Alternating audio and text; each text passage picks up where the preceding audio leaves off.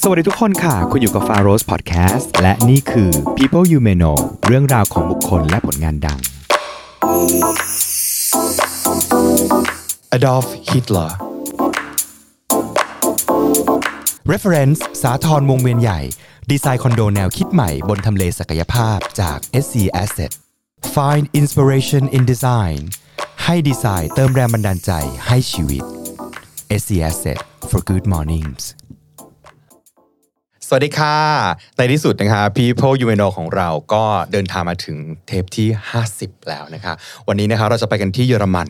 อีกครั้งหนึ่งนะคะ เราจะพูดถึงบุคคลคนหนึ่งเป็นชื่อดังมาก เป็นชื่อที่เป็นตัวจุดชนวนสงครามโลกครั้งที่2นะคะเป็นชื่อที่ใครๆก็รู้จัก ถ้าเปิดหนังสือประวัติศาสตร์นี่เป็นชื่อที่ถูกจารึกเอาไว้ แล้วก็ถูกพูดถึงคิดว่าน่าจะมากที่สุดคนหนึ่งเลยนะคะ เราจะพูดถึงเรื่องราวของอดอล์ฟฮิตเลอร์ค่ะ และผู้ที่จะมาเล่าเรื่องของฮิตเลอร์นะคะ ในวันนี้นะคะ ส่งตรงจาก 8 minute history จาก The Standard นะคะ ขอต้อนรับนะคะ คุณวิทย์สิทธิเวคิน พี่วิทย์สวัสดีค่ะ สวัสดีครับฟาโรส ขอบพระคุณมากนะคะ ที่ให้เกียรติมาเยือน ห้องอัดของเรา ต้องบอกว่าพี่ต้องขอบคุณมากกว่าที่ได้รับเกียรติจากรายการที่เราชอบเป็นการโอ้ส่วนตัวพิเศษขอบพระคุณมากๆเลยนะครับขอบคุณค่ะ ก็วันนี้นะครับ โจทย์ที่ให้ไปตอนตอนแรกบอกแบบพี่วิทย์คะสักคนหนึ่งแล้วก็พี่วิทย์อะอยากได้ใครอืมอืมก็ ใส่ไปชื่อแรกก่อนเลยเอาแย่ๆไปอดอล์ฟฮิตเลอร์อะเอาชื่อนี้แหละตามนี้เลยนะคะก็เป็นฮิตเลอร์เลย เราจะพูดถึงฮิตเลอร์ในมุมไหนบ้างครับพี่วิทย์วันนี้นี่เป็นโจทย์ที่ยากมากนะครับ เพราะว่าคนเนี่ยรีไซเคิลฮิตเลอร์เนี่ยเยอะมากแล้ว เพราะฉะนั้นวันนี้เนี่ยพอดีว่าคนให้โจทย์เนี่ยให้ brief มาชัดเจนมาก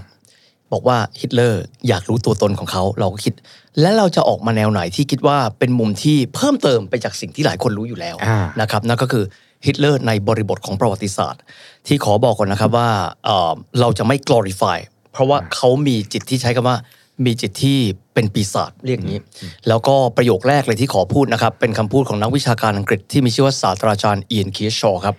ที่ท่านบอกว่านาซีซึ่งก็รวมถึงฮิตเลอร์เนี่ยนะฮะค่ะ a warning from history เสียงเพรียกเตือนจากประวัติศาสตร์ วันนี้ก็จะมาคุยกันนะครับว่า ทำไมเขาจึงมองว่าฮิตเลอร์เป็นเสียงเพรียกเตือน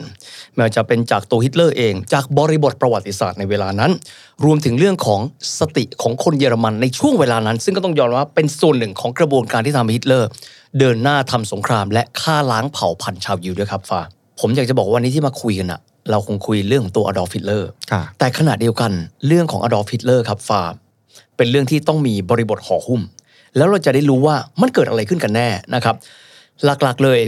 ตัวฮิตเลอร์เองต้องบอกว่าสามารถคุมนะครับเยอรมันอยู่ทั้งหมด เขามีเทคนิคอะไร ในเรื่องวิธีการบริหารจัดการคนที่น่าพูดถึงนะครับ เพราะว่าหลายครั้งที่เขา consolidate อำนาจเนี่ยต้องบอกว่าวิธีการในการคุมคนโคตรเก่ง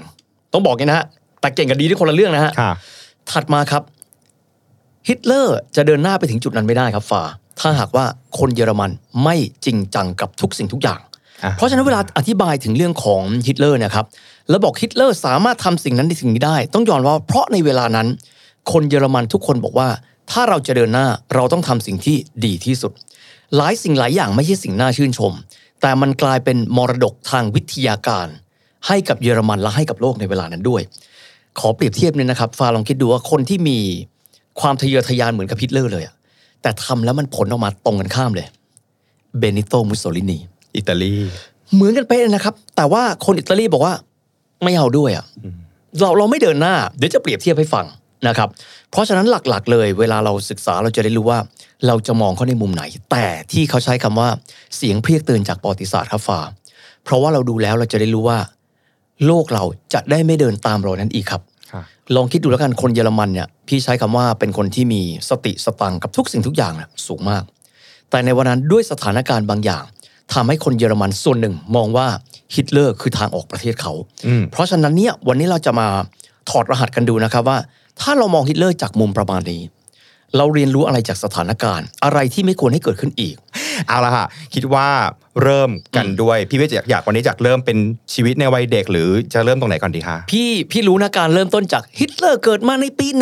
1889 มันโคตรจะไม่เซ็กซี่เลยนะฮะแต่กระนั้นต้องเริ่มแบบนี้แหละครับครับนะ แต่ว่าอยากจะเล่าในลักษณะที่ว่าฮิตเลอร์เขาเกิดขึ้นมาเนี่ยครับบริบทที่ห่อหุ้มเขาอยู่ เพราะต้องยอมรับมนุษย์คนเราเกิดมาคนหนึ่งอะครับเขาจะเป็นคนแบบไหนแบบไหน มันขึ้นอยู่กับตัวบริบทสังคมนะฮะฮิตเลอร์เกิดขึ้นในปลายเอิ่มศตวรรษที่ 19 นะครับเขาเป็นคนออสเตรียนะครับเกิดที่เมืองบราวนาอัมอินน์นะครับครอบครัวเขาก็ไม่ได้ร่ำไม่ได้รวยอะไรมากมายนะฮะแต่ตัวเขาเนี่ยถึงแม้ว่าเขาจะเกิดในพื้นที่นะครับของอาณาจักรออสเตรียฮังการี ซึ่งหลายคนก็ถามว่าแล้วอยู่มาวันหนึ่งเนี่ยมันกระโดดไปเป็นผู้นำเยอรมันได้ยังไง นั่นน่ะสิครับนะฮะมันน่าสนใจมากตรงนั้นนะครับเป็นพื้นที่ที่ถ้าใครดูแผนที่นะครับตรงบริเวณดังกล่าวก็คือบราวนาเนี่ยเป็นพื้นที่ที่เป็นค่อนข้างจะตะเข็บชายแดนละ กระโดดข้ามไปปึ้งก็ไปเจอแคว้นบาวาเรียทางตอนใต้ของอาเยอรมันแล้ว เพราะฉะนั้นในยุคที่การทำแผนที่เนี่ยมันไม่ได้มีการลงตัวเป๊ะเรื่องการซ้ำสัมมโนประชากรเนี่ยมันไม่เหมือนวันนี้ครับมันเบลอๆนายวิทย์สิทธิเวคินเกิดที่เขตนี้เป๊ะ อันนี้คือปัจจุบัน อดีตเนี่ย คนไม่เคยแคร์นักสักเท่าไหร่อ้าวก็พูดภาษาเยอรมันเหมือนกันนะครับนอกเหนือไปจากนี้ครับสมัยเด็กเนี่ยฮิตเลอร์เองก็เกิดและเติบโตที่บราวน์นาวจากนั้นก็ไปที่เมืองสไตเออร์ซึ่งก็เป็นหนึ่งในแคว้นนะครับหนึ่งในเก้าของแคว้นของออสเตรีย ซึ่งตอนนั้นก็เป็นออสเตรียฮังการีอยู่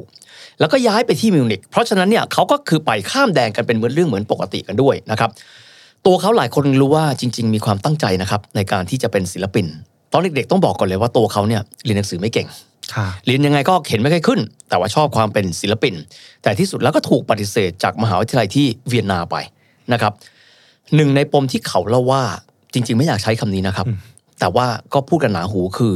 ฮิตเลอร์มีความเชื่อว่า คนที่สร้างปัญหาให้กับชีวิตเขาทำให้เขาไปไหนไม่ค่อยได้ มักจะเป็นคนยิวเสมออ่านี่คือจุดเริ่มต้นของปมต้นเช่น แม่เขาตาย หมอเป็นคนยิว เข้ามาหาลัยไม่ได้ ศาสตราจารย์เป็นคนยิวเขาคิดแบบนี้ แต่หนึ่งสิ่งครับรวบรัดตัดความเข้าไปเลย ตัวเขามีความรู้สึกว่าไม่ชอบกับการที่ตัวเขาเองเป็นส่วนหนึ่งของออสเตรียฮังการีครับเขาบอกว่าอาณาจักรฮับสแบกเนี่ยนะครับซึ่งตอนนั้นเป็นจักรวรรดิเป็นจักรวรรดิที่มีส่วนผสมของคนต่างชาติเยอะเหลือเกิน แสดงว่าตัวเขามีความรู้สึกเข้มข้นแล้วว่า เขาชอบสิ่งที่มันเป็นเลือดบริสุทธิ์เพียวบลัดตลกนะฮะหลายคนคนในยุคปัจจุบันจะบอกว่า ก็ดีนี่ ผมออสเตรียพูดภาษาเยอรมันเอ่ออีกคนเป็นคนฮังการีพูดภาษาแมกยาแมกยานะฮะยังมีเอ่อคนที่เป็นสลาฟอยู่ในพื้นที่มันก็ดีนี่นะ แต่สำหรับฮิตเลอร์เขาเขียนเอาไว้ในหนังสือเขาชื่อ Mein Kampf ที่แปลว่าการต่อสู้ของฉันเนี่ยแสดงให้เห็นว่าเขาไม่ชอบที่จะเป็นส่วนหนึ่งฮับสบวก และคิดตลอดเวลาว่าถ้าเป็นไปได้อยากเป็นคนเยอรมัน ช่วงสงครามโลกครั้งที่หนึ่งครับปะทุขึ้นมานะครับในช่วงนั้นเนี่ยเจ้าตัวครับ ไม่คิดอะไรเยอะเดินเข้าไปสมัครทหาร ทั้งทั้งที่เป็นคนออสเตรีย และหนึ่งสิ่งที่ถูกยอมรับกันในประวัติศาสตร์ก็เขียนไว้ชัดเจนว่า ไอ้เจ้าหน้าที่รับสมัครทหารนะครับ มันก็ไม่สนใจว่าคนนี้มาจากไหน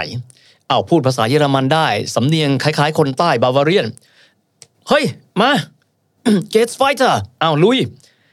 ก็เลยกลายเป็นมีชื่ออยู่ในทะเบียนของทหารเยอรมันไปนะครับเพราะฉะนั้นลองลองคิดดูแล้วกันครับว่าถูกส่งไปสมรภูมิเนี่ยสามสี่สมรภูมิ สมรภูมิที่ใหญ่ที่สุดคือสมรภูมิที่มีชื่อว่าแม่น้ำซอม ต้องบอกกันนะครับ สงครามโลกครั้งที่หนึ่งนี้เนี่ยสมรภูมิหลักๆมี 2 สมรภูมิ ชื่อสมรภูมิชื่อว่าแวดุนอยู่ทางตอนเหนือนะครับของฝรั่งเศสตะเข็บชายแดนฝรั่งเศสเยอรมัน อีกหนึ่งสมรภูมิคือแม่น้ำซอม เป็นสมรภูมิที่เป็นแม่น้ำนะครับที่ติดกับช่องแคบอังกฤษ แล้วก็เข้ามาที่ฝรั่งเศสฮิตเลอร์เนี่ยอยู่ในสมรภูมิที่มีชื่อว่าสมรภูมิซอม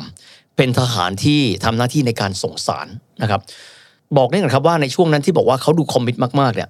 โดนยิงนะฮะโดนยิงเข้าไปที่สะโพกไม่เป็นไร เป็นคนที่มีความมุ่งมั่นมากบอกว่าเขาภูมิใจมากที่เขาได้รับใช้จักรวรรดิเยอรมัน มีความภูมิใจตรงนั้น หลังจากนั้นครับสงครามโลกครั้งที่หนึ่งเยอรมันแพ้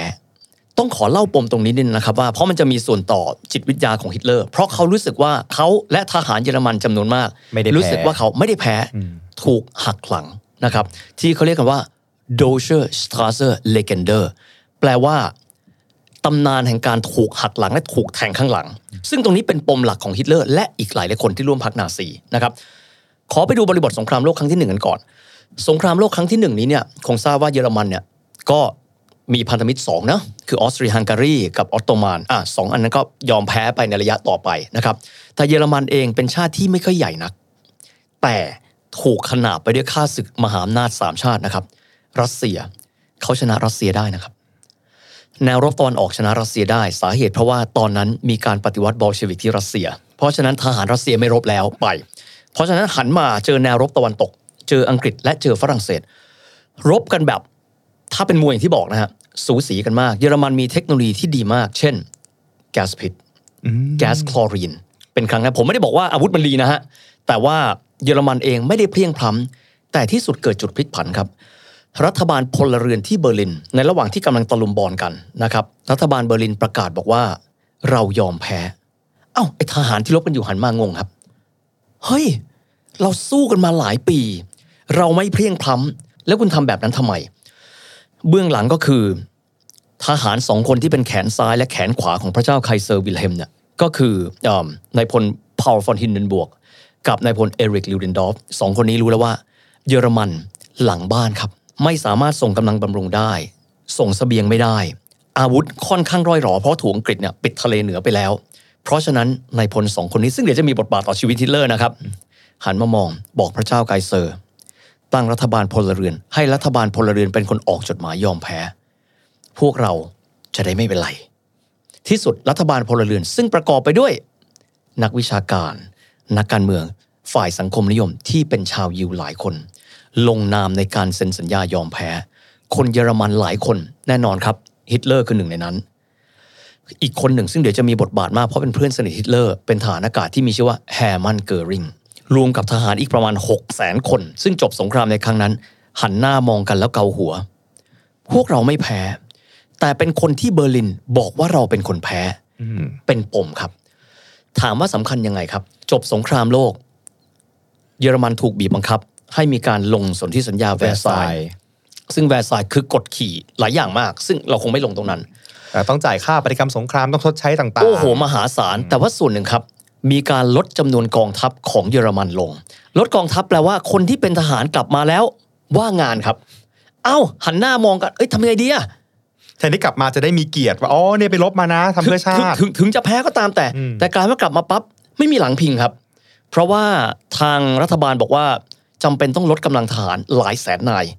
บางส่วนก็เดินหน้าไปตั้งกองกำลังที่เขาเรียกกันว่า paramilitary พูดง่ายๆ ตัวเองไม่ใช่ทหาร แต่ใช้กำลังเหมือนทหาร อันธพาลทางการเมือง ใครก็ตามที่เป็นสังคมนิยมฆ่ามันให้หมด กลับมาที่ทางด้านฮิตเลอร์ต่อครับ ตัวฮิตเลอร์เองเป็นคนเกิดที่ทางใต้ถูกไหมครับ ออสเตรียแล้วก็มาอยู่ที่มิวนิกก็กลับมาด้วยความผิดหวัง แนวความคิดตรงนี้ต้องบอกก่อนครับฟาว่าจบสงครามโลกครั้งที่หนึ่งเสร็จปั๊บ พระเจ้าไคเซอร์วิลเฮมสละราชบัลลังก์แล้วก็ย้ายไปประทับที่ฮอลแลนด์นะครับในช่วงนั้นเยอรมันสูญญากาศทางการเมือง เกิดอะไรขึ้นครับ แน่นอนพอไม่มีระบอบกษัตริย์ปั๊บสาธารณรัฐไงโหวตรวมกัน เราจะมีประชาธิปไตยเป็นสาธารณรัฐแล้ว แต่เยอรมันไม่เคยมีประสบการณ์นะครับ ว่าประชาธิปไตยเขาทำยังไง ก็แน่นอนก็มีพรรคต่างๆ เกิดขึ้นมากมาย ตั้งแต่ซ้ายสุดเลยพรรคคอมมิวนิสต์ พรรคสังคมนิยม มีพรรคฝ่ายขวา ทุกคนก็เข้ามาเป็นสาธารณรัฐที่เรียกกันว่า สาธารณรัฐไวมา ไวมาก็คือเยอรมันในช่วงระหว่างสงครามโลกครั้งที่หนึ่งกับก่อนสงครามโลกครั้งที่สองเล็กน้อย คนส่วนหนึ่งก็มองแบบนี้ไม่เอา เราถูกกดขี่ข่มเหงโดยฝ่าย ฝรั่งเศส และอังกฤษและอเมริกาบางส่วน เราจะต้องปลดความอับอายนี้ให้ได้ เพราะฉะนั้นสิ่งที่เราต้องการคือเราต้องการผู้นำที่เหมือนพระเจ้าไคเซอร์ แต่ไม่ใช่พระเจ้าไคเซอร์นะฮะอะใครก็ได้เป็นผู้นำสักคนหนึ่ง และยกทัพไปโจมตีมันกลับบ้าง เพราะแนวความคิดแบบนี้ต้องบอกว่าบริบทวันนั้นกับวันนี้แตกต่างกัน วันนี้เราอาจจะมองว่า สิ่งนั้นประชาธิปไตยไวมามันคือความก้าวหน้าทางการเมือง แต่คนเยอรมันยุคนั้นบางส่วนครับ ไม่ใช่ เราไม่ต้องการ ยิ่งเริ่มต้นช่วงนั้นคอมมิวนิสต์เริ่มต้นมีอำนาจครับสาเหตุเพราะว่ามีการปฏิวัติบอลเชวิก สังคมเยอรมันก็เลยแตกเป็นสองหรือแม้กระทั่งแตกเป็นสิ่งเสียง ในช่วงนั้นครับ อุดมการณ์ทางการเมืองฝ่ายซ้ายเกิดขึ้นมา กลุ่มที่เป็นทหารเก่าไม่พอใจ ก็เลยมีการโจมตีฆ่าฟันกันไปกันมาในเบอร์ลิน กลุ่มที่เป็นกลุ่มฝ่ายขวาก็มีแล้วก็มีการฟอร์มพรรคการเมืองพรรคเล็กพรรคน้อยในหลายจุดฮิตเลอร์ก็เป็นหนึ่งในนั้นครับก็ฟอร์มการเมืองขึ้นมาแล้วตอนนี้เป็นฟอร์มการเมืองขึ้นมานะครับก็ไปอยู่ที่ภาคใต้นะครับของเยอรมันเพราะว่าบ้านเกิดเขาอยู่ที่นั่น ก็คือเอ่อเขาเป็นคนออสเตรียไปอยู่ที่บาวาเรีย จริง ๆ แล้วเนี่ยนะครับพรรคเอ่อ นาซีซึ่งมีชื่อเต็มนะครับ Nationalsozialistische Deutsche Arbeiterpartei ชื่อมันยาวนะฮะเรียกว่าพรรคนาซีแล้วกัน เกิดขึ้นโดยผู้อื่นนะครับ แต่ว่าฮิตเลอร์ก็เข้าไปเป็นหนึ่งในแกนนำครับ สิ่งที่ฮิตเลอร์เห็นก็คือ เราต้องการเปลี่ยนแปลงสังคมเยอรมัน ให้กลับไปเป็นสังคมที่มีความเข้มแข็งอีก ทีนี้ครับ เขาไปมองคนคนหนึ่งที่เป็นไอดอลมากๆเลยคนคนนั้นโค่นระบอบประชาธิปไตยในอิตาลีได้ อยากให้ไปดูนะครับว่าไอ้คนคนนี้เนี่ย ดูท่าทาง action เวลามันปราศัยนะกับฮิตเลอร์เวลาที่ปราศัยแม่งก๊อปปี้กันมาเลยนะวิธีการการเดินหน้าทางการเมือง วิธีการในการใช้สัญลักษณ์ การใช้เครื่องแบบ ทุกอย่างคล้ายกันมาก คนคนนั้นมีชื่อว่าเบนิโตมุสโซลินีผมจะเรียกคู่แฝดคู่นี้ว่า A กับ B อาดอล์ฟและเบนิโตนะครับฮิตเลอร์มองครับ โอ้โห อิตาลีเนี่ยก็คือมีระบอบเอ่อ ราชาธิปไตย พระเจ้าวิตตอริโอเอมานูเอลที่3นะฮะแต่ก็มีรัฐบาลประชาธิปไตยไปด้วย กษัตริย์ไม่ได้มีอำนาจมากมายนะในสังคมอิตาลี สิ่งที่มุสโสลินีทำครับ เราจะต้องสร้างจักรวรรดิอิตาลีที่ยิ่งใหญ่ วิธีการง่าย ๆ เลย รวบรวมคนที่ใช้ความรุนแรงในสังคมนะครับแล้วก็ตั้งชื่อเป็นกลุ่มที่มีมีชื่อว่า camicie nere กลุ่มเสื้อดำแล้วก็ทำลายผู้เห็นต่าง จากนั้นรวบรวมสมัครพรรคพวกได้กลุ่มใหญ่ ๆทำอะไรครับ เดินขบวนเป็นหมื่น เดินเท้าไปเข้าไปที่โรมเขาเรียกว่ามาร์เชียซูโรมาเดินไปเสร็จปั๊บบอกนายกรัฐมนตรี ออกจากตำแหน่ง เพราะพวกเราเป็นกลุ่มคนที่จะมากลุ่มอำนาจ นายกรัฐมนตรีก็ไม่รู้ว่าหัวอ่อน หรือว่าด้วยด้วยความคิดที่ว่ามุสโสลินีเริ่มต้นมีบารมีทางการเมือง ก็เลย step down มุสโสลินีก็เลยกลายเป็นใช้การยึดอำนาจแบบเสียเลือดเสียเนื้อน้อยมาก แล้วก็ก้าวขึ้นมาเป็นผู้นำสูงสุด แต่อิตาลียังมีกษัตริย์นะครับ เพราะฉะนั้นเขาก็เลยเป็นนายกรัฐมนตรี สถาปนาตำแหน่งว่า Il Duce ชายคนหนึ่งมีหนวดจิ๋มๆหน่อย อยู่ทางใต้ของเยอรมันหันไปมอง พี่คนนี้เขา work มากเลย เอามั่งดีกว่า สิ่งที่เขาทำครับเขาก็เลยก่อการที่เมืองมิวนิกนะครับก็คือที่เขาเรียกกันว่าBeer Hall Putsch Putsch ก็แปลว่าการก่อความวุ่นวายนะครับ ไปที่ Beer Hall แห่งหนึ่งก็คือเป็นโรงเบียร์ชื่อว่า Bürgerbräukeller เข้าไปปั๊บทำลักษณะเดียวกันเลย รวมกันปั๊บและหนึ่งในคนที่เข้ามาร่วมขบวนการด้วยคือหนึ่งในทหารเก่า ซึ่งเป็นมือซ้ายของอดีตพระจักรพรรดิไคเซอร์วิลเฮมที่2เอริกลูเดนดอฟมาร่วมด้วยเป็นที่ปรึกษาให้ แล้วก็คอยมองฮิตเลอร์เนี่ยในวัยเด็กว่าไอ้หนุ่มคนนี้แม่งห้าวเว้ยเฮ้ยแม่งเจ๋ง แต่ก็อีกด้านหนึ่งก็มองไอ้นี่มันเพี้ยนเปล่าวะผมดูคิดดูดิฮะมีคนเป็นแค่หลักไม่กี่ร้อย รวมตัวกันและตั้งชื่อคล้ายๆ กับของอิตาลีอิตาลีนี่ black shirt camiscenera เอาบ้าง กลุ่มเสื้อน้ำตาล brown hem แปลว่าเสื้อสีน้ำตาล จากนั้นเจออะไรเข้าไปครับ เจอตำรวจเยอรมันกวาดล้าง แล้วก็รูปฮิตเลอร์เข้าคุกไปด้วย โดน โดนเข้าคุกไป คือคิดว่าตัวเองจะจบแบบมุสโสลินี แต่ไม่ใช่ตัวเองจบแบบอดอล์ฟฮิตเลอร์ ตอนนั้นฮิตเลอร์ก็คือคนมองก็หัวเราะ บางคนก็มองว่าแม่งเหมือนตัวตลกเลยนะแม่งไว้หนวดเหมือนชาลีชัปปินเลยอะ แล้วแม่งก็ไว้ผมแบบนโปเลียนคือคือแสกไปข้างนะฮะท่าทางการพูดการจาลองไปดู film action นะคล้ายมุสโสลินีมากคือมุสโสลินีเนี่ยได้รับอิทธิพลมาจากหนังเรื่องชื่อ Maciste เป็นลักษณะของแบบโยมบาลเจ้าขาเขาอะคือแบบมาจากนรกแล้วมากวาดล้างคนชั่วร้ายมุสโสลินีเรียนแบบไอ้นี่ก็เรียนแบบมุสโสลินีอีกทีหนึ่งถูกจับเข้าคุกไปที่เมืองลันสแบกหนึ่งในจุดพลิกผันของคนคนนี้ครับแต่ก่อนฮิตเลอร์ไม่เคยรู้นะครับว่าตัวเองมีวาจาศิษย์ เป็นคนที่มีวาทศิลป์ดีมาก ระหว่างที่ตัวเขาให้การนะครับ กับศาลที่บาวาเรีย เขาบอกว่าศาลทุกคนนั่ง แล้วก็มองหน้ามัน มันผิดไหม มันผิด แต่แม่งโคตรโดนใจเลยเขาพูดว่าอะไรคะมันพูดแต่ละอย่างนะ เช่น พวกเราไม่ได้แพ้สงครามโลก มันมีคนบางคนที่พยายามทำให้ประเทศชาติเราพินาศและยกประเทศของเราบางส่วน ยกทรัพยากรของเราบางส่วน ให้กับคู่ต่อสู้ของเรา หลายสิ่งหลายอย่างเพราะตอนนั้นคนเยอรมันเนี่ยแชร์เซนติเมนต์หนึ่งด้วยกันอ่าคือเซนติเมนต์ที่มีความรู้สึกว่าตัวเองไม่ได้แพ้ และแต่ว่าตัวเองจะต้องถูกบังคับ ให้เซ็นสัญญาที่ไม่เป็นธรรม เช่น เรื่องเงินนะฮะส่วนที่สัญญาแวร์ซายน์ซึ่งทำให้เยอรมันเนี่ยแทบจะล้มละลาย นอกเหนือไปจากนี้ต้องยกพื้นที่เช่นแคว้นอัลซัสนะครับให้กับฝรั่งเศส เหมือนกับกลายเป็นวันหนึ่งเคยเป็นพญาอินทรีนะฮะตอนนี้กลายเป็นถูกใส่กรงไว้ ทุกอย่างต้องตามฝรั่งเศสต้องตามอังกฤษ คนเยอรมันรับไม่ได้ แต่ไม่ใช่ทุกคนครับที่จะ speak out ฮิตเลอร์มาถึงบอกว่าสิ่งนี้ไม่เป็นธรรม ที่สุดถูกจำคุก เชื่อว่าหลายปี ปรากฏว่าถูกจำคุกอยู่แค่เป็นหลักเดือน เพราะว่าให้การหลังจากได้มีเหตุผล คือใช้คำว่าถ้าศาลจะไม่ลงโทษก็คงจะไม่ได้ ถ้าลงโทษหนักไปก็ไม่ใช่ เพราะว่าสิ่งที่มันพูดอะถูกไม่ถูกไม่รู้แม่งโคตรโน้มน้าวเลยว่ะมันมีความเหมือนกับว่าเหมือนพี่พิทบอกแชร์เซนติเมนต์อืมคือสารเองก็อาจจะรู้สึกเดียวกัน ถูกต้อง ฟ้าพูดถูกคือ คนเยอรมันช่างใช้คำว่า สิ่งนั้นบางคนเขาเก็บไว้ครับเขาเก็บไว้ในลักษณะที่ว่า เอานะเราก็เดินหน้าละเราสร้างสันติภาพละเราจะไม่ก่อสงครามแล้วนะแต่ลึกๆกดไว้อืมแต่ลึกๆคือ เออว่ะ ชาติเราถูกรังแกนี่ว่ะกูไม่ได้แพ้นะเพราะเพราะมันเป็นการแพ้แบบ แบบที่พี่บอกอะครับ มันเป็นการแพ้แบบเหมือนไม่ได้แพ้ในสมรภูมิ ที่สุดฮิตเลอร์ติดคุกอยู่ระหว่างที่ติดคุกครับ ก็เลยเขียนหนังสือเล่มหนึ่งชื่อว่า Mein Kampf อ๋อ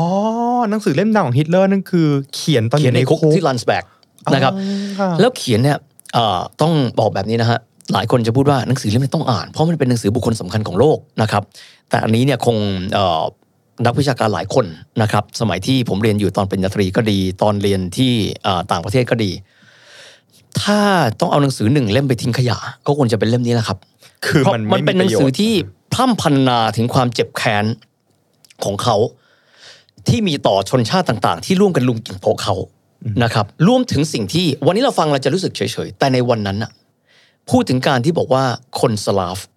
เลวร้ายย่ำแย่ ไม่ได้พูดแค่อย่างนั้นนะฮะเขามองว่าคนสลาฟเป็น Untermensch Untermensch แปลว่าไอ้พวกที่ไฟลัมต่ำกว่ามนุษย์นะครับ ใช้ศัพท์คำเนี้ยคนยิวร่วมกันสมรู้ร่วมคิดกับพวกสังคมนิยมอย่างไร ขออนุญาตนิดนะคะ My Kampf ที่เขียนในคุกเนี่ย มีการตีพิมพ์ มีการตีพิมพ์ครับ ก็คือคนข้างนอกก็คือรับรู้เพเรื่องราะว่านี้เขาออกมาจากคุกหลังจากนั้นไม่นาน หลังจากนั้นเขาก็เริ่มต้นพิมพ์หนังสือ และตอนที่เขาออกมาครับฝ่าเขาเริ่มต้นตระหนัก อันนี้เป็นจุดพลิกผันสำคัญนะฮะเขาเริ่มต้นรู้แล้วว่า วิธีการใช้กำลังนอกสภาในการได้มาซึ่งอำนาจรัฐ เป็นสิ่งที่ไม่มีประสิทธิภาพสำหรับเยอรมัน สิ่งที่ที่เขาต้องทำคือใช้วิธีการในรัฐสภา ด้วยการทำพรรคของเขาให้เข้มแข็ง และเดินหน้าในการที่จะตบเท้าเข้าสู่สภา คือเห็นแล้วว่ามุสโสลินีทำได้ที่อิตาลีอืมแต่เยอรมันทำอย่างนั้นไม่ได้ ไม่ได้นะฮะซึ่งในเวลานั้นออกมาแน่นอนที่สุดว่าพรรคนั้นยังอยู่ นอกจากนี้นะครับยังมีพรรคของอดีตนายกรัฐมนตรีซึ่งขอเอ่ยชื่อ เพราะว่าเป็นคนดึงเยอรมันขึ้นมาจากปากเหวกุสตาฟสเตรเซอร์มันช่วงที่เยอรมันกำลังจะล้มละลายกุสตาฟสเตรเซอร์มันคนนี้นะครับ Deutsche Volksparteiดึงเยอรมันกลับมาใหม่ได้ แล้วก็ดึงเศรษฐกิจเยอรมันกลับมาได้ เพราะฉะนั้นคนเยอรมันในช่วงนั้นเริ่มต้นผ่อนคลายแรงตึงเครียดแล้วเพราะฉะนั้นถึงแม้ว่าเขาจะเขียนหนังสือ Mein Kampf ถึงแม้เขาจะดูแล้วเริ่มต้นเป็นนักการเมืองที่ดูดีขึ้นกว่าก่อนหน้านั้น แต่ลองไปดูคะแนนเสียงดู ช่วงไวมาริพับลิกครับจะมีการเลือกตั้งทั้งหมดแปดครั้งพักนี้นะครับก็คือพักนาซีลงรับเลือกตั้งทั้งหมด 7 ครั้งด้วยกัน ครั้งแรก ๆ ก็มีจำนวนสสน้อยมาก ปี 1928 นี่เป็นจุดสำคัญนะฮะ 1928 ที่ฮิตเลอร์เป็นผู้นำพรรคไปแล้ว 5 ปีก่อนที่เขาจะกุมอำนาจเบ็ดเสร็จในเยอรมัน จาก 500 ที่นั่งเขาได้มาแค่ 12 ที่นั่ง 3%ครับ คือไม่มีอะไรเลย แต่หลังจากนั้นครับ การเลือกตั้งในปี 1930 เขาได้คะแนนปาเป็น 100 กับ 7 ที่นั่ง จาก 12 จาก 12 เพิ่มขึ้นมาเกือบเกือบๆจะ 9 เท่า หลังจากนั้นครับในการเลือกตั้งครั้งต่อมา 1932 เขาได้ที่นั่งในสภา 230 กว่าเสียง จุดพลิกผันนั้นมาจากอเมริกาครับ เกิดอะไรขึ้นคะปี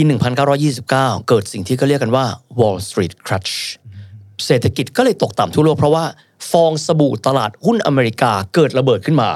ตอนนั้นลูกค้าในการนำสินค้าเยอรมันเข้าไปขายเยอะที่สุดเลย และเป็นแหล่งความมั่งคั่งของเยอรมัน ก็คือการส่งออกสินค้าไปที่สหรัฐอเมริกา พอสหรัฐอเมริกาฟองสบู่แตกปั๊บเริ่มต้นละเฮ้ยเราไม่มีเงินเยอะขนาดนั้นอะเพราะฉะนั้นเราขอซื้อน้อยลง เศรษฐกิจเยอรมันในช่วงกรอบเวลาแค่ประมาณแบบไม่ถึง 10 ปี เศรษฐกิจเยอรมันตกต่ำอย่างรุนแรงเป็นครั้งที่สองคนเยอรมันจากเดิมเริ่มต้นที่ว่าประเทศพลิกฟื้นกลับมา แม่งกลับมาแล้วอีกเหรอวะแสดงวิธีของ Weimar Republic ประชาธิปไตยไวมาแม่งไม่ work นี่หว่า เริ่มต้นคนเริ่มแกว่ง sentiment ละ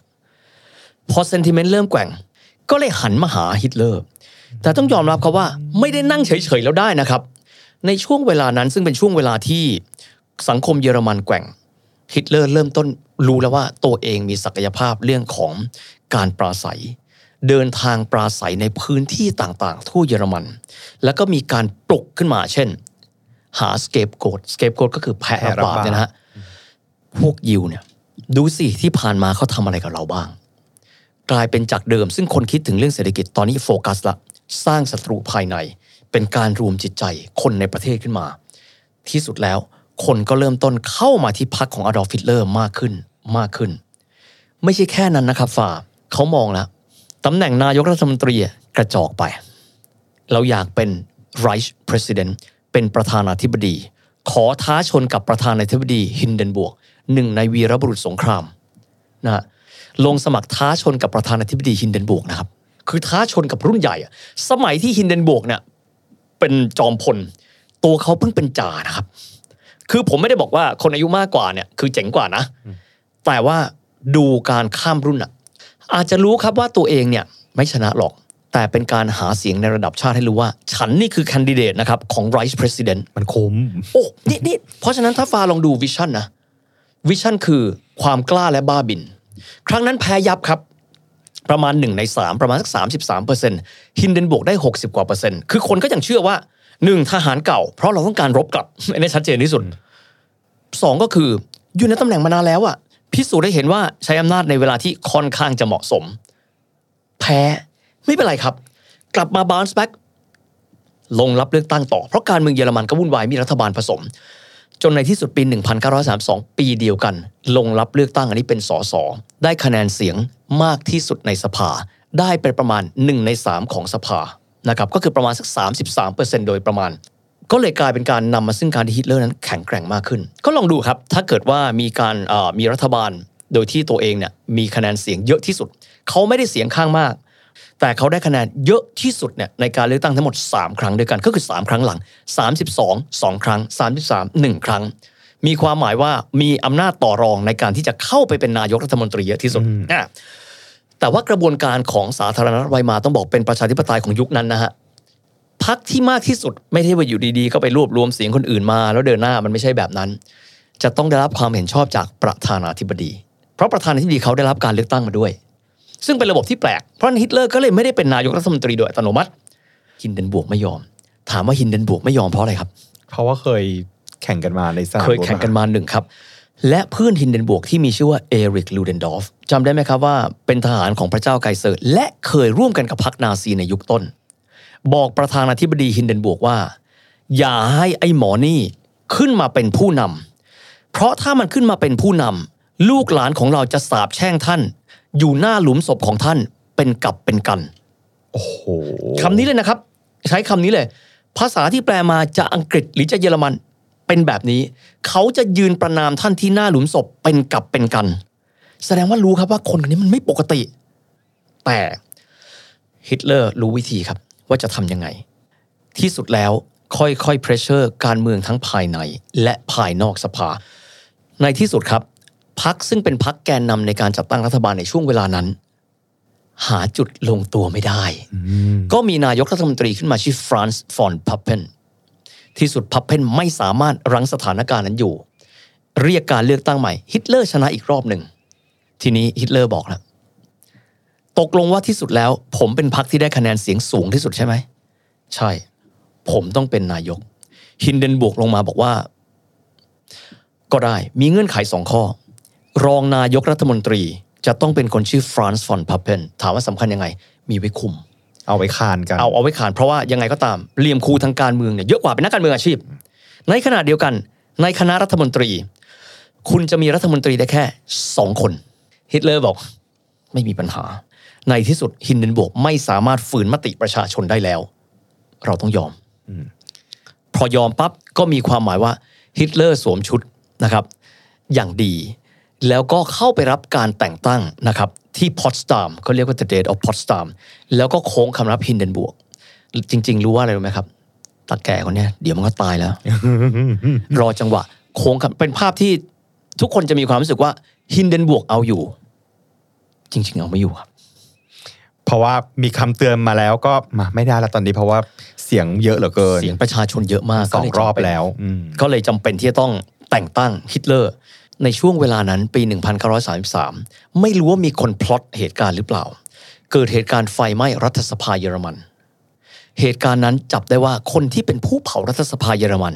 เป็นคนเนเธอร์แลนด์ และเป็นคนที่เลื่อมใสในลัทธิคอมมิวนิสต์ฮิตเลอร์และพรรคพวกใช้โอกาสนี้ ในการประกาศกฎหมายที่มีชื่อว่า Ermächtigung Gesetz แปลว่ากฎหมายให้อำนาจ ภาษาอังกฤษก็แปลว่า Enabling Acts ตรากฎหมายฉบับที่ขึ้นมาลิดรอนสิทธิเสรีภาพของประชาชน ให้อำนาจกับรัฐ ในการเดินหน้าขจัดศัตรูทางการเมืองได้แล้ว ภายใต้กรอบที่มีชื่อว่า รัฐต้องการความมั่นคง ดูเกมก็ได้ฮะเข้าใจว่าเกมของตัวเขาเนี่ยวางแผนมาโดยตลอด หลังจากนั้นจอมพลฮินเดนบวก ป่วยรุนแรง แล้วก็ถึงแก่อสัญญกรรมในปีถัดมาฮิตเลอร์บอกว่าในเมื่อเราไม่มี Head of State ในฐานะที่ตัวเองเป็นนายกรัฐมนตรี รวบอำนาจสองตำแหน่งทั้งประธานาธิบดี และนายกรัฐมนตรีเข้าไว้ด้วยกัน มีชื่อว่าฟิวเรอร์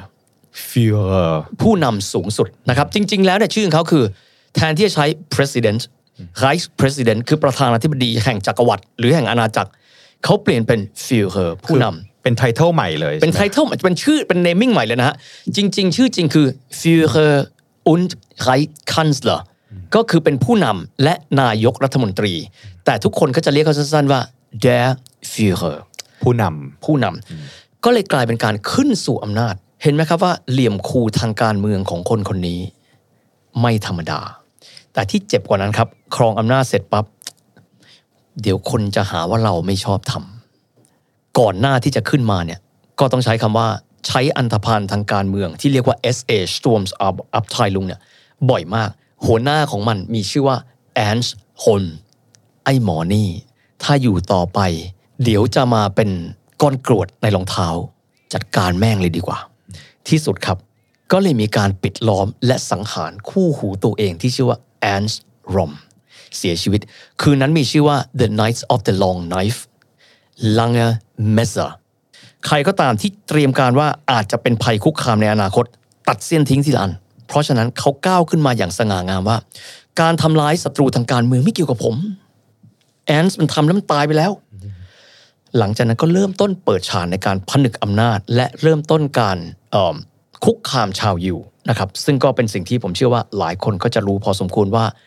เกิดเหตุการณ์ขึ้นมาหลังจากนั้นหลังที่เขาผนึกอำนาจอีกมากมาย ในช่วงนั้นก็เหตุการณ์ที่ถือว่าเป็นหมุดหมายสำคัญในเรื่องการเดินหน้าในการฆ่าล้างเผ่าพันธุ์นะครับก็คือสิ่งที่เขาเรียกว่าคริสตัลนักก็คือคืนกระจกแตกนะครับพอฮิตเลอร์มีอำนาจเต็มปั๊บในครั้งนี้ครับรู้ว่าการที่จะทำให้ตัวเองเนี่ยสามารถรวมใจคนเยอรมันทั้งชาติได้ ส่วนหนึ่งคือการหาสเกปโกดและสเกปโกดนั่นก็คือคนยิวซึ่งอยู่ในเยอรมัน ก็เริ่มต้นแล้วในการคุกคาม เช่น คุณเป็นคนยิว คุณมีขีดจำกัดอะไรบ้าง คุณเป็นคนยิว คุณจะต้องเจออะไรบ้าง คุณจะต้องติดดวงดาวแห่งเดวิดเริ่มต้นมีการปล่อยให้คนของตัวเอง ในการเข้าไปคุกคามชีวิตคนยิว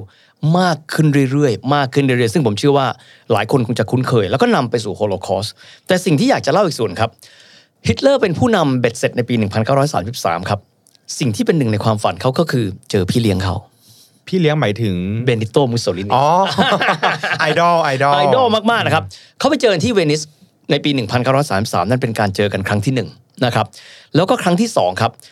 ช่วงนั้นพวกเขาคิดแล้วว่า เรารวมกันเป็นฝ่ายอักษะ ยังไม่ได้ชื่ออักษะเต็มๆนะฮะแต่ว่าเรารวมกันไหมก็เลยเข้าไปตรวจทหารครับทหารเกียรติยศที่โรมก็มีมุสโสลินีเนี่ยให้การต้อนรับ ตื่นเต้นมากเลยว่าได้ยืนกับคนที่ตัวเองชื่นชมมากชื่นชมนะฮะแล้วทุกอย่างก็ สวยงามมากครับ เพราะว่ามุสโสลินีก็จัดงานรอบโคลิเซียม ให้ทหารเนี่ยมีการ parade รอบโคลิเซียม ฮิตเลอร์ตื่นตะลึงมากครับ โอ้โห ทหารอิตาลีนี่แม่ง เพียบพร้อมมากจำนวนเยอะกองทัพอากาศที่แข็งแกร่งมาก ปรากฏในความจริงแล้วครับ มุสโสลินีเนี่ยสั่งให้ทหารเนี่ยเดินหมุนโคลิเซียมเลยเจ็ดรอบ เพราะฉะนั้นก็มีความหมายว่าฮิตเลอร์ซึ่งเป็นคนเยอรมันคือต้องบอกคนเยอรมันตรงไปตรงมานะฮะมาเจอแบบ stile italiano อ โดน possibileโดนต้ม โดนตุนเปื่อยเลยนะฮะทั้งหมด 7 รอบปกติแล้วเนี่ยเขาเดินไปเขาต้องเดินออก จะได้รู้ทั้งหมดเนี่ยมีกี่กองพล หมุนไปจนทั้งฮิตเลอร์รู้สึกว่าอื้อหือนี่แหละ เราแข็งแกร่งมาก มองขึ้นบนฟ้า โอ้โห กองทัพอากาศอิตาลี ที่สุดแล้วเครื่องบินเพียบเลยปรากฏว่าอ๋อเปล่าครับ พอบินไปเสร็จปั๊บบินกลับหมุนวนกลับมาใหม่ฮิตเลอร์ก็เชื่อที่สุดก็เลยฟอร์มนะครับก็คือเป็นเอ่อเรื่องของฝ่ายอักษะที่เรียกว่าอักษะนี่ชัดเจนมาก เยอรมันอยู่ทางเหนือเยอรมันเอ่อแล้วก็อิตาลีอยู่ทางใต้ เป็นแกนตรงลงมา ก็เลยเรียกว่า Axis Power เรียกว่า ฝ่าย Axis นี่เป็นที่องมาของคำว่าอักษะนี่แหละครับ อักษะก็คือเป็นแกนนี่แหละครับขออนุญาตนะครับเมื่อกี้พอไปแวะมูสโสลินีปุ๊บก็เลยอืมขอจองไว้ก่อนเลยได้ไหมคะอืมสำหรับเบนิโตมูสโสลินีโอ้โหฟอโรสบอกมา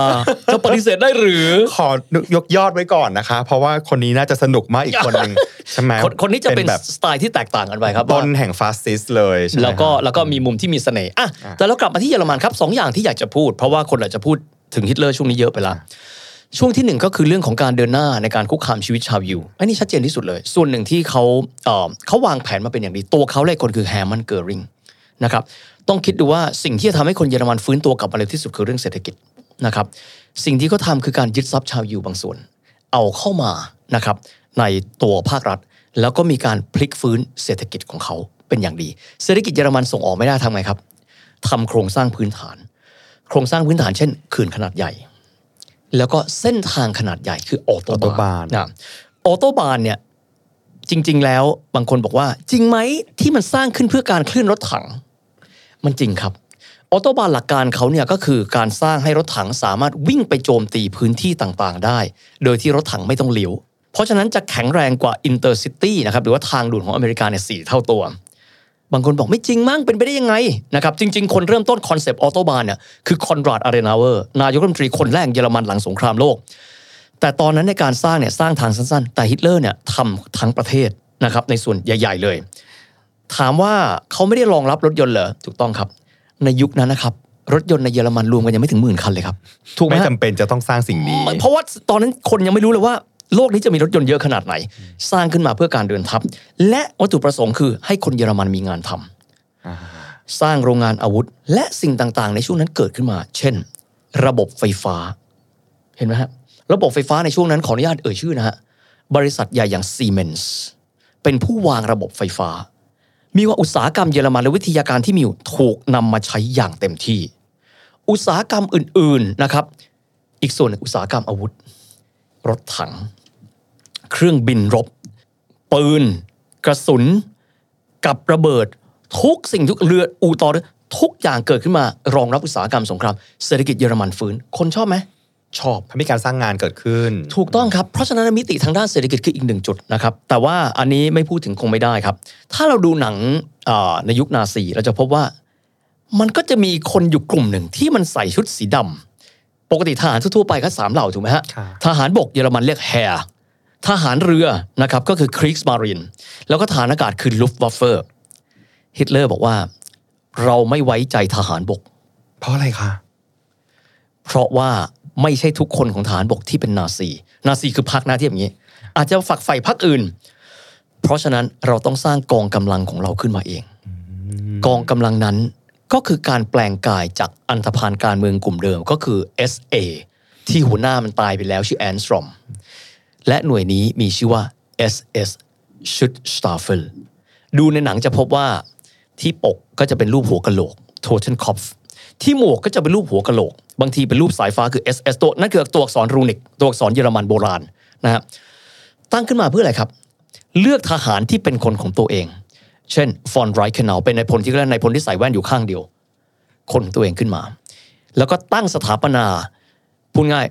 กองบัญชาการทหารสูงสุดทั้ง 3 เหล่าทัพขึ้นมา มีชื่อว่า OKW Ober Kommando der Wehrmacht ตัวเองเป็นผู้นำสูงสุดขึ้นไปนั่ง แต่ทหารเรือเป็นคนตัวเอง ทหารอากาศเป็นคนของแฮร์มันเกอริงทหารบกคือ Bundesheer Reichsheer ไม่ใช่ของตัวเอง ใส่เข้าไปได้บ้าง เพราะฉะนั้นตั้งกองกำลังใหม่ หลายคนยังถามว่า แล้วกองกำลังใหม่มันไปเอาอาวุธมาจากไหน มันไม่ได้เรียนทหารถูกไหมฮะค่ะครับตอบง่ายมากเลยครับ ภาคประชาชนนี่แหละครับ ทหารนอกโครงสร้างที่เป็นทางการ มียูนิฟอร์มใหม่ เป็นยูนิฟอร์มสีดำนะครับ อาวุธที่ผลิตจากโรงงานป้อนเป็นสองทาง ป้อนให้กองทัพบบก และก็ป้อนให้กับ SS มีความหมายว่าเขามีทั้งหมด 4 เหล่า ก็แน่นอนแล้วก็จะมีการแบ่งนะครับ เช่น SS ที่ทำหน้าที่ในการรบ Waffen SS Waffen แปลว่า weapons นะครับแล้วก็มีอีกกลุ่ม Totenkopf พวกนี้มีเอาไว้ล่าคนอีอย่างเดียวนะเพราะฉะนั้นเขาเขาจะมีการการแบ่งออกเป็นเป็นเป็นแผนกเลยเป็นแผนกเลยเช่น หน่วยนี้ไปรบเพราะฉะนั้นจะเห็นว่าทหารสวมชุดสีดำแล้วก็อยู่บนรถถังแล้วไปต่อสู้ไปคอมแบทคอมแบทคือสู้บนสนามรบ กับอีกพวกหนึ่ง ที่ไปดูตาม Schindler's List แล้วมันใส่ชุดเขียวก็ดีนะแต่ว่าที่ปกเนี่ยเป็น Totenkopf หรือว่าเป็นหัวกะโหลก พวกนั้นคือ SS แต่ว่าเป็นอีกพวกหนึ่งนะครับ ทีนี้กลับมาส่วนที่ผมคิดว่าสำคัญมากนอกเหนือไปจากการที่เขาบริหารจัดการนะครับ ในเรื่องของ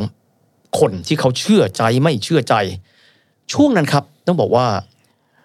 ฮิตเลอร์คนเดียวทำอะไรไม่ได้นะครับ แต่คนเยอรมันส่วนหนึ่งที่โหวตเขาเชื่อในตัวเขา นักวิทยาศาสตร์ วิจัยหามรุ่งหามค่ำเพื่อให้ได้วิทยาศาสตร์และวิทยาการทางอาวุธที่ดีที่สุด นักวิทยาศาสตร์นิวเคลียร์เกี่ยวด้วยนะฮะวิจัยเพื่อที่จะหาทางว่า พลังงานนิวเคลียร์ฟิชชันที่ต่อมาเนี่ยอเมริกาไปทำระเบิดปรมาณูเนี่ยสามารถใช้อะไรได้บ้างนะครับ คนที่ทำระเบิดไม่ได้คิดแค่นั้นครับ คนเยอรมันทำอันนี้สองร้อยเปอร์เซ็นต์นะฮะคิดค้นออกมาจนกระทั่งกลายเป็นต้นแบบของจรวดและนาซาครับ เพราะคนเยอรมันทั้งประเทศที่มีอยู่นะครับ ที่ไม่โดนปราบไปก่อนนะฮะคิดว่าถ้าเราจะเดินหน้าทำสงคราม ทุกคนต้อง all in เทหมดหน้าตัก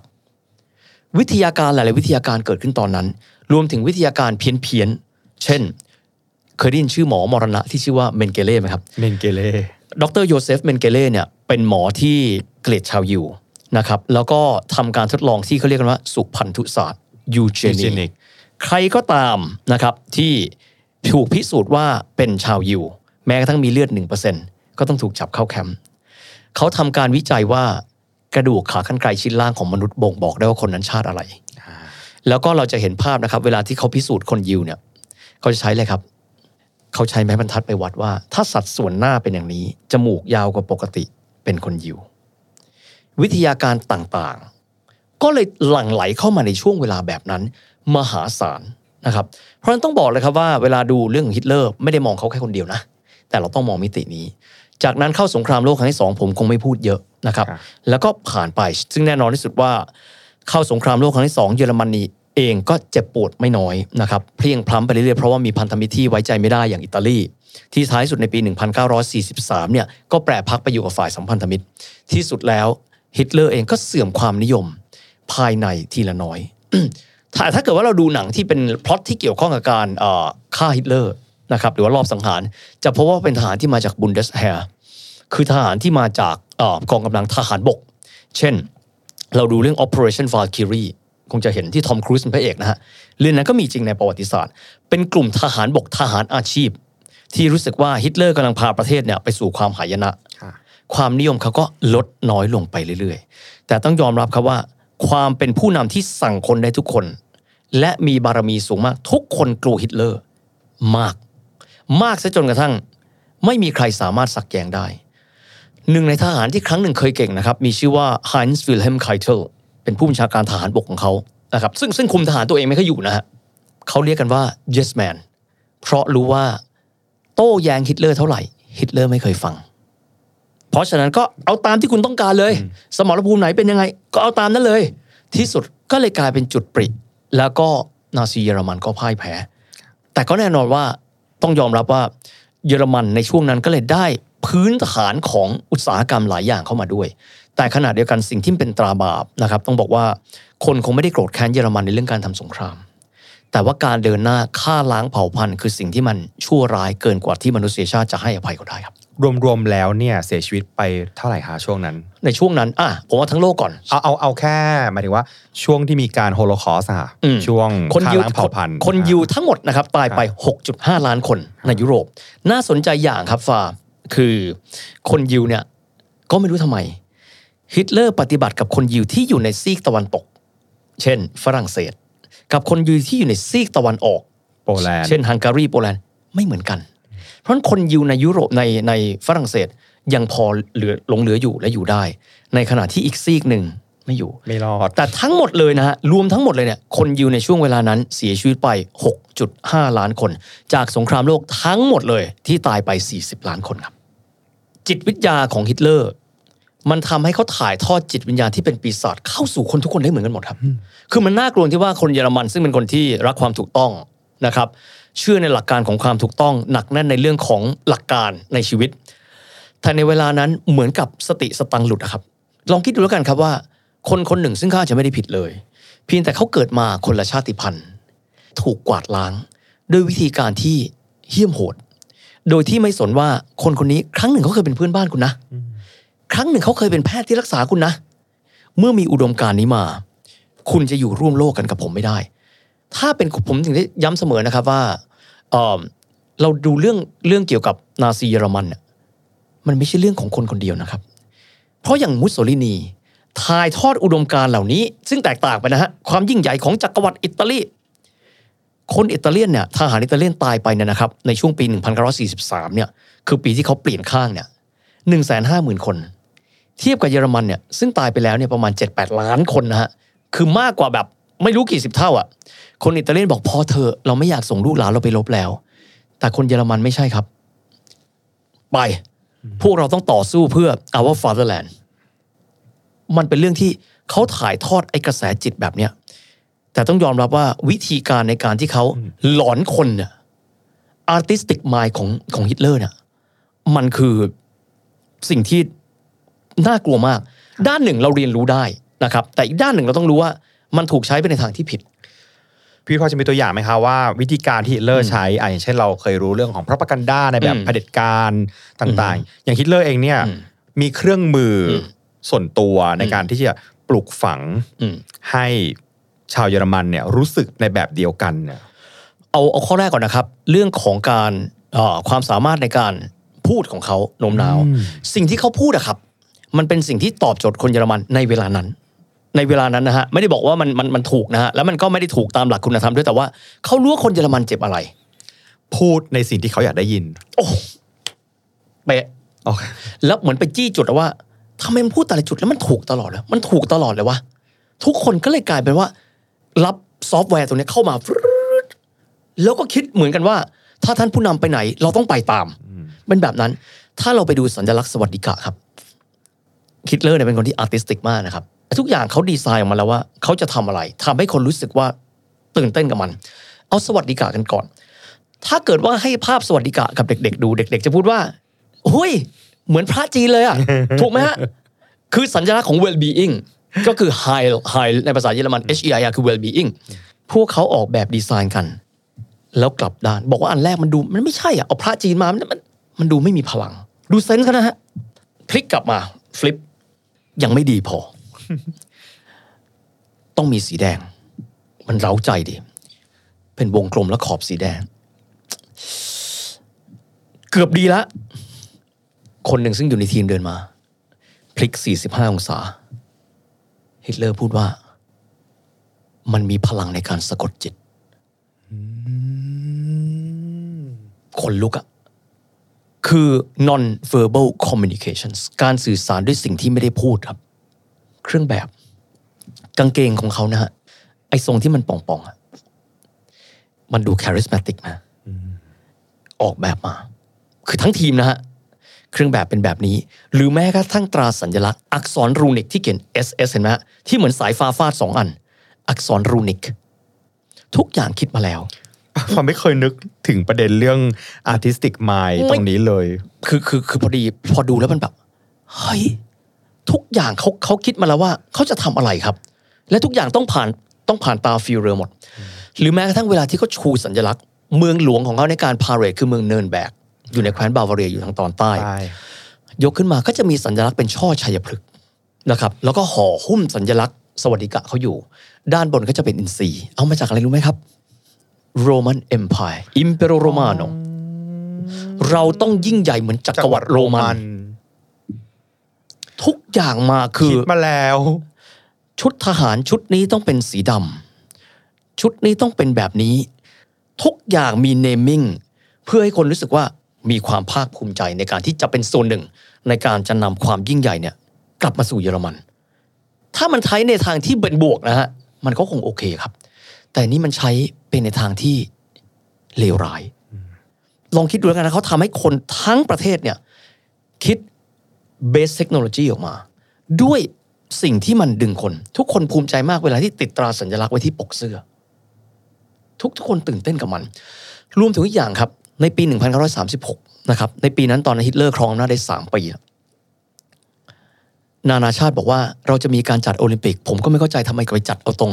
เอาตรงประเทศที่มันดูแล้วมีความขัดแย้งนะฮะไปจัดที่ เบอร์ลินเบอร์ครับลินฮิตเลอร์บอกว่าเอ้าไม่ได้อะ คุณให้ผมเป็นเจ้าภาพ แล้วคุณจะเอามาดึงออกนี้ได้ไงอะ จัดด้วย สนามกีฬา Olympiastadion ถูกทำขึ้นมาลองดูนะฮะเป็นสนามที่หน้าตาแปลกนิดครับ ปกติสนามจะเป็นรูปไข่ถูกไหมฮะแต่นี่จะมีผ่าอยู่นิดนึงผ่าทำไมวะ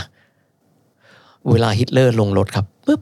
เปิดมาฮิตเลอร์เดินผ่านตรงแนวนั้นออกมาอืมทุกอย่างคิดมาแล้ว มันคิดมาแล้ว มันคิดมาแล้วทุกสิ่งทุกอย่างนะฮะ artistic ต้องมีลักษณะเป็นอย่างไร รถโฟล์กสวาเกนนี้ชัดเจน ต้องเป็น legend ของเขานะครับแต่ในขณะเดียวกันนะครับก็ต้องยอมรับว่า สิ่งที่ดีที่สุดของเยอรมันบางอย่าง ที่อยู่ฝั่งตรงข้ามเขาก็ไม่ได้ถูก integrate เข้ามาเช่นอย่างเช่นอะไรเราบ้างดูตรงนี้ครับ ทุกอย่างเรานั่ง นึกถึงดีไซน์ใครฮะดีไซน์ที่แบบมินิมอลสวยงามเบาเฮาส์ดีไซน์ของเบาเฮาส์ซึ่งฮิตเลอร์มองว่าไอ้พวกนี้มันกบฏไอ้พวกนี้มันคอมมิวนิสต์ ไอ้พวกนี้มัน disobedient มันไม่ชอบเรา เพราะฉะนั้นเบาเฮาส์ถูกปิดนะฮะแต่หลายอย่างครับเทคโนโลยีเช่น เครื่องใส่รหัส encryptor Enigma ที่ใช้เป็นรหัสในการติดต่อ เกิดขึ้นในยุคนี้ เรือดำน้ำซึ่งถือว่าเป็นอาวุธหลักของเยอรมันนะครับ ในเวลานั้น เพราะว่าดำน้ำปั๊บเหมือนนินจาครับ ไม่มีใครเห็นมันหายไปเลยปั๊บอยู่ดีๆมาอีกทีกูตายไปแล้วพอแม่งโดนยิงนะฮะทั้งหมดเนี่ยพวกเขาคิดมาแล้วว่า เขาจะทำอะไร จนครบถ้วน จังหวะนั้นต้องยอมรับว่า เปิดหน้าศึกหลายหน้า ก็เลยไป จากประชากรที่รวมกันแล้วเนี่ยประมาณสักตอนนั้นประมาณน่าจะประมาณสักห้าสิบหกสิบล้านคน คิดสิ่งเหล่านี้ได้ เพราะเชื่อในการเดินหน้าของประเทศเอมสองอย่างที่ผมอยากจะฝากเอาไว้ตรงนี้เกี่ยวกับเลกาซีนะครับ ลองคิดดูแล้วกันว่าชาติอื่นผลิตจรวดนะครับเขาเรียก ballistic missile คือยิงแล้วมันก็จะโค้งลง ก็สูงระดับหนึ่ง อาจจะไปถึงแบบ stratosphere ไอ้คนที่คิดได้ Wernher von Braun แม่งคิดแล้วยิงขึ้นไปนะครับ ที่ฐานปล่อยจรวดที่เพเนมุนเด สูงทะลุชั้นเมโซสเฟียร์ครับคือสูงก็ไปในชั้นที่เรียกว่าชั้นอวกาศนะครับคือชั้นอวกาศเขาเรียกว่า Kármán line จะบอกว่าตรงเนี้ยอันนี้โลกนะ อันนั้นอวกาศ ทหารรัสเซียมอง นี่มันอะไรวะ ไปไล่ล่าตัวคนนี้ ท้ายที่สุดคนนี้อเมริกาได้ตัวไปก่อนกลายเป็นหนึ่งในบิดาผู้ให้กำเนิดนาซา เพราะความที่ว่าฉันต้องช่วยประเทศของฉัน ฉันเป็นแบบนี้ หรือแม้กระทั่งนักนิวเคลียร์ฟิสิกส์ออตโตฮานคิดเรื่องนิวเคลียร์ฟิชชั่นจนสำเร็จแล้วเอาไปต่อยอดจนกระทั่งทั่วโลกใช้พลังงานนิวเคลียร์ในด้านบวกนะฮะถ้าในด้านลบ เอาไปเป็นระเบิด แต่หลายสิ่งหลายอย่างเกิดขึ้นมา เพราะว่าทุกคนถูกดาวน์โหลดชุดความคิดชุดหนึ่งอะด้วยการที่คนคนหนึ่งใส่สิ่งนั้นเข้าไป แต่โดยรวมทั้งหมดแล้ว มันไม่ดีนะครับ อย่างที่ศาสตราจารย์เอียนเคชชอเขาพูดครับ a warning from history มันคือเสียงเพรียกเตือนจากประวัติศาสตร์นะครับมีอยู่เรื่องหนึ่งค่ะพี่วิทย์ที่อยากจะถามคือในแง่ของคนเยอรมันเองอือฮึพูดถึงปัจจุบันนี้นะคะครับแน่นอนสิ่งที่เกิดขึ้นในประวัติศาสตร์เนี่ย มันสร้างความเจ็บปวด มันมีบาดแผลอืมให้เขา ปัจจุบันเนี้ยคนเยอรมันทุกวันนี้รู้สึกยังไงกับ ครั้งหนึ่งที่พวกเขาเคยมีความคิดแบบนั้น เพราะเราไม่ได้พูดถึงแค่ว่ามีผู้นำที่เป็นคนผิด แต่คนที่เป็นบรรพบุรุษพวกเขาเองอืมเขาก็ให้ความร่วมมืออมและเห็นชอบกับสิ่งนั้นด้วยดังนั้นถามในแง่ของความรู้สึกของคนปัจจุบันนะครับ ก็เรื่องนี้เขาไม่ลืมแน่นอนครับ เพราะว่าเขายังมีการนำเอาเรื่องนี้ไปไว้ในประวัติศาสตร์ที่พวกเขาจะต้องเรียนกันด้วย พวกเขาเองก็อยากจะเตือนคนรุ่นหลังว่า เราจะต้องไม่ปล่อยตัวเผลอใจให้เป็นเหมือนกันกับคน generation ก่อนหน้า ถ้าในแง่ของสเกลที่ใหญ่ที่สุดคือสเกลการเมืองครับจะมีช่วงหลังสงครามโลกแล้วนะครับเยอรมันก็จะมีผู้นำ Kanzler ที่มีชื่อว่าวิลลี่บรันต์วิลลี่บรันต์เนี่ยเดินทางไปที่วาร์ชาวก็คือวอร์ซอที่โปแลนด์นะครับไปวางพวงมาลาที่อนุสรสถานทหารผ่านศึก แล้วก็ผู้ที่เสียชีวิตนะครับในช่วงสงครามโลกครั้งที่สองโปแลนด์ก็โดนยับเลยนะครับโปแลนด์เองเนี่ยหกล้านคน ทั้งคนโปลส์เอง ทั้งคนยิวเองก็ดีนะครับ ภาพที่คนทั่วโลกตกใจ คือภาพที่ตัวเขานอกจากที่จะมอบพวงมาลาแล้วเนี่ยนะครับ สิ่งที่เขาทำคือเขาคุกเขาบางคนก็บอกว่าไม่เห็นจำเป็นเลย บางคนก็บอกว่าเกินกว่าเหตุไปไหม แต่ที่สุดแล้วครับ ครั้งต่อมาเขาชนะการเลือกตั้งแบบขาดลอย ไม่มากก็น้อยเป็นการแสดงว่าคนเยอรมันเองเรียนรู้ครับ แต่ว่าผมอยากจะฝากไว้นิดนะครับว่า บางทีเราอาจจะอยู่ห่างไกลจากจุดเกิดเหตุ เราอาจจะมองเห็นว่าเป็นประวัติศาสตร์ที่ไม่ได้เกี่ยวข้องกับเรา บางคนก็เอามาล้อกันสนุกสนุกๆนะครับ แต่ว่าประเด็นนี้เนี่ยเป็นเรื่องที่คนเยอรมันเองเนี่ยเขารู้สึกอ่อนไหว เขารู้สึกว่าเราเรียนรู้มาเยอะละว่าเราทำผิด เราก่อให้เกิดสงคราม เราก่อให้เกิดบาดแผลในใจคนจำนวนมากโดยเฉพาะยิ่งเลยคนยิว เพราะฉะนั้นเรื่องเนี้ยเวลาที่เราจะคุยเราก็ต้องคุยอย่างที่ใช้ความใส่ใจมากเป็นพิเศษ ห่วงถึงความรู้สึกของคนทุกคนที่อยู่ในกรอบนั้น และอีกอย่างครับฟาไม่น่าเชื่อ ถ้าฟาดูเพจสถานทูตนะครับเอิ่มเยอรมันในประเทศไทย ทุกปีเลย เขาจะมีการพูดถึงเรื่องนี้นะครับ คือเหมือนกับเขาจะต้องเรียนรู้ เขาจะต้องไม่ลืม เขาก็จะบอกว่า วันนี้ของกี่ปีที่แล้วเราจบสงครามโลก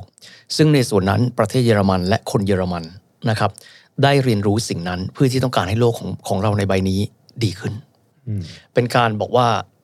ก็เยอรมันนะครับ เป็นชาติที่ทำอะไรก็ต้องมีความรับผิดชอบกับทุกสิ่งทุกอย่าง